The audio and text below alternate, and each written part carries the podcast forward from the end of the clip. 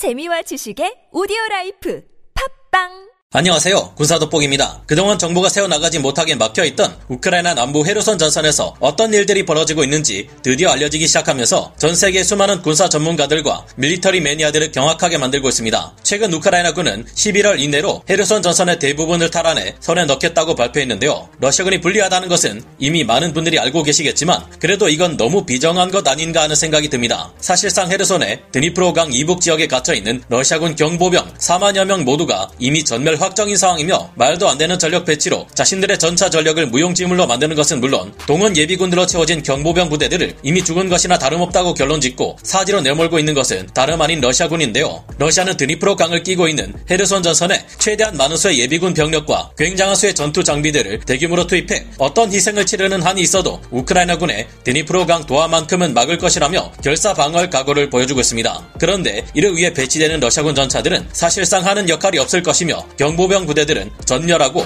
이를 지원하는 러시아 공격 헬기들과 전투기들마저 대규모로 격추될 것이 예고되고 있습니다. 러시아군이 상용하고 있는 방어 전략에 심각한 문제가 있기 때문인데요. 그 문제점들이란 무엇인지 자세히 알아보겠습니다. 전문가는 아니지만 해당 분야의 정보를 조사 정리했습니다. 본의 아니게 틀린 분이 있을 수 있다는 점 양해해 주시면 감사하겠습니다. 우크라이나 측에서도 그동안 현재 진행되는 전쟁에서 가장 중요한 곳인 남부 헤르손 전선에 대한 정보를 새어나가지 않게 통제하고 있었고 러시아군 또한 광역 전파 방해 작전을 통해 전선의 정보가 새어 나가지 않게 막고 있었기에 그다지 알려진 바가 없었습니다. 그러나 드디어 현지 시각 11월 1일 여러 OSINT 보도를 통해 우크라이나 군과 러시아군 모두가 엄청난 규모의 전력을 투입해 대결전을 준비하고 있다는 헤르손 전선의 상황이 전해지기 시작했는데요. 공격자인 우크라이나 측의 군대가 기동하는 경로를 크게 제한하는 라스푸티차 현상이 남부 전선 전역에서도 기승을 부리고 있어 정확한 결과를 예측하기는 어렵지만 그럼에도 불구하고 러시아군의 엄청난 피해를 예상하는 것은 어렵지 않습니다. 여러 OSINT 보도에 따르면 현재 러시아군은 어떤 희생 을 치르든 간에 우크라이나군의 드니프로강 도하를 막을 것이고 굉장한 규모의 동원 예비군들과 다른 전선에서는 현재 보기 힘든 수준의 막강한 전투 장비 및 지원 전력을 동원해 드니프로강 이남 지역의 방어선을 재정비하고 있다고 합니다. 현재 러시아군의 전력 배치는 크게 드니프로강 이북 지역의 주요 도시들에 배치된 4만 명의 경보병 전력과 드니프로강 이남 지역에 배치된 전차, 장갑차 전력 및 대규모 포병 전력으로 나눌 수 있는데요. 그런데 러시아 국방부나 크렘린과 달리 바보가 아닌 러시아 측 OSINT 전문가들은 이 같은 러시아군의 전력 배치를 크게 비난하고 있는 상황입니다. 왜일까요? 베리슬라보와 베셀레, 코자츠케, 헤르손으로 이어지는 드니프로강 이북 지역에는 러시아군의 정예 경보병 전력인 공수군 중심의 병력이 최근 재편 과정을 마친 후 가장 먼저 우크라이나군을 막기 위해 배치되었고 이 지역의 동원령을 통해 강제 징집된 수많은 예비군들이 더해졌습니다. 이들은 주요 도심지에서 시가전으로 우크라이나군을 막아내는 최전선에 배치되고 있는데요. 현재 러시아군은 카모프 51을 비롯한 공격 헬기들을 출격시켜 해당 방어선에 달려드는 우크라이나군의 접근을 저지하며 경보병들을 엄호하고 있습니다. 현지 시각 11월 1일 우크라이나군 남부작전 사령부가 밝힌 바에 따르면 우크라이나군은 이 같은 러시아군의 움직임에 적절히 대응하고 있다는데요. 이들의 발표가 허풍이 아닌 것이 지난 10월 31일 저녁 6시 45분 우크라이나군은 벌써 베리슬라보 일대로 날아온 러시아군의 카모프 12 공격 헬기 두 대를 지대공 미사일로 격추했다고 합니다. 반면 드니프로강 이남 지역인 노바카오프카, 스러핀스크, 올라프리스탄, 빌로베르치아, 스비아토슬라바 국립공원 지역에는 다수의 러시아군 포병 전력이 배치되고 있으며 러시아군 전차들 또한 러시아군 포병들과 함께 이 지역들에 배치되고 있습니다. 러시아군은 이 지역에서 대규모 포격을 가하는 동시에 항공 전력을 이용해 아군을 엄호하면서 방어선을 강화하고 있는데요. 물론 시가전으로 우크라이나군의 공세를 막아낸다는 생각은 나쁘지 않고 기본적으로 최소 10km 이상의 사거리에서 포격을 실시하는 러시아군 포병들을 드니프로강 건너 안전한 후방에 배치한 것은 현명한 판단입니다. 하지만 한눈에 보기에도 왜 포격 사거리가 2km에서 3km에 불과한 전차나 장갑차들을 경보병들과 함께 배치하지 않고 포병들과 함께 드니프로강 건너 이남 지역에 배치한 것인지 의아하다는 생각이 듭니다. 아무리 시가전에서 방어하는 쪽이 도시 건물을 방패막이로 삼아 유리하게 싸울 수 있다고 하지만 강력한 우크라이나의 기계와 여단, 전차 여단을 상대하려면 반드시 러시아군 경보병들도 전차와 장갑차의 지원이 있어야만 하는데요. 드니프로강은 지도상의 실선으로 표시되는 다른 우크라이나의 강들과 달리 거의 호수나 다름없을 정도로 폭이 넓은데 이 강은 원래 금밀이었던 지역이 소련 시절 댐 건설로 인해 크게 넓어졌기 때문입니다. 드니프로 강의 폭은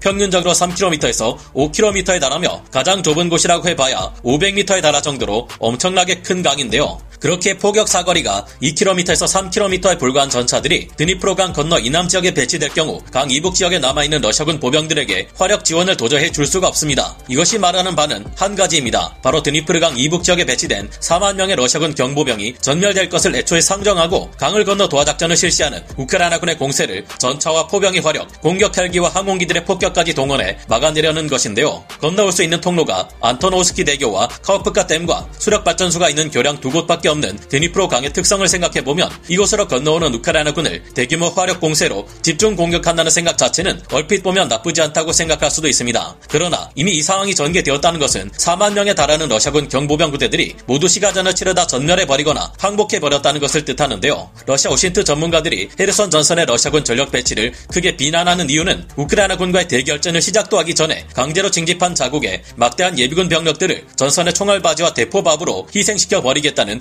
의도가 너무 뻔히 드러나기 때문입니다. 게다가 러시아군이 포병을 드니프로강 이남 지역에 대규모로 배치시키고 공군 전술기들과 공격 헬기들의 항공 폭격까지 동원한다 해도 이 같은 전략 자체에 큰 문제가 있다는 것이 지적되고 있습니다. 우크라이나군은 남부 전선에 M777 견인 곡사포와 M14 하이마스 다연장 로켓 그리고 슬로바키아가 지원한 주자나 자주포와 폴란드가 지원한 크라프 자주포를 배치해 러시아군을 포격하고 있는데요. 동부 전선에는 M777 견인 곡사포와 최근 수리되어 전선에서 활약하기 시작한 현존 최강 자주포 PZH-2000 그리고 하이마스 다연장 로켓으로 포격을 계속하고 있습니다. 우크라이나군은 이 같은 강력한 서방제 포격 자산들로 동부 전선 바흐무트 방면은 물론 남부 전선의 헤르손 방면에서도 러시아군 포병의 기세를 완전히 꺾어버린 바 있습니다. 최근 여러 OSINT 보도를 통해 밝혀진 바에 따르면 현지 시각 10월 29일에서 10월 30일까지 이틀 동안 헤르손 방면에서 우크라이나군과 러시아군의 엄청난 대포병전이 벌어졌는데 그 결과는 우크라이나군 포병의 압승이었다고 합니다. 이 때문에 러시아군 포병 측은 이틀간이나 아무것도 하지 못하고 잠잠한 모습을 보일 수밖에 없었다고 하는데요. 이 때문에 공중 포병이라 불리는 러시아 공군의 전술기와 공격 헬기들이 최근 집중적으로 투입되어 포병의 역할을 대신하려는 행보를 보이기 시작했습니다. 이제 러시아 공군은 소25 공격기는 기본이고 소위30 전폭기와 소위34 전폭기까지 근접 항공 지원 임무에 투입시키고 있는데요. 하지만 최근 러시아군은 이틀에 한 대의 공군 전술기를 격추당하고 있으며 하루에만 한 대의 헬기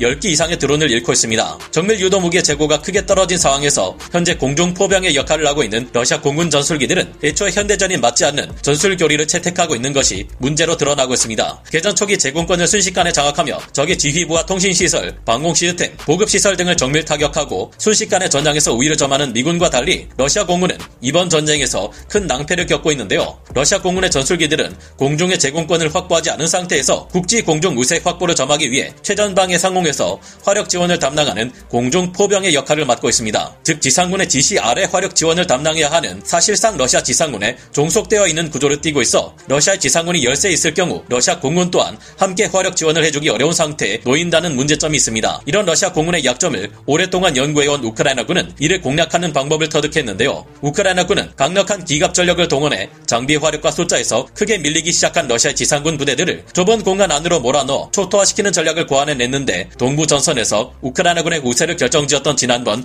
리만 전투와 이지움 전투에서 바로 이런 전략을 실행했습니다. 러시아 지상군이 넓게 퍼져 우크라이나군의 기갑 부대와 포병 부대에 대한 공중 포격을 지시하는데 지상군 자체가 밀리다 보니 이들의 지시를 통해 항공 폭격을 가해야 할 러시아 공군의 전술기들마저 할 일이 없어진 것입니다. 원래는 러시아군의 포병 부대가 우크라이나군의 방공 시스템을 파괴해 주어 러시아 공군 전술기들을 보호해 주어야 하지만 화력과 질적인 측면 모두에서 러시아 지상군이 밀리기 시작하자 이 같은 역할을 하기는커녕 지상군에 대한 화력 지원을 담당하기에도 부족한 면모를 보인 것인데요. 이 때문에 러시아 공군 전술기들은 갈수록 넓게 퍼져가는 우크라이나군의 방공 시스템들과 우크라이나 공군 전술기들의 공격 모두에 노출되어 압도적인 우세를 점하고 있음에도 불리한 싸움을 계속하고 있습니다. 게다가 훈련 시간이 서방 국가들의 공군보다 크게 부족한 러시아 공군 조종사들은 겁에 질려 전투기에 비교할 수 없이 저렴하고 운용하기도 쉬운 우크라이나군의 보병 휴대용 지대공 미사일에도 깜짝 놀라 무유도 폭탄을 아무렇게나 흩뿌리고 달아나기 일수인 상황입니다. 이런 문제들 때문에 앞으로 헤르선 전선의 대결전에서 드니프로강 이남 지역의 러시아군 포병과 이를 지원하는 러시아 공격 헬기들 그리고 공군 전술기들의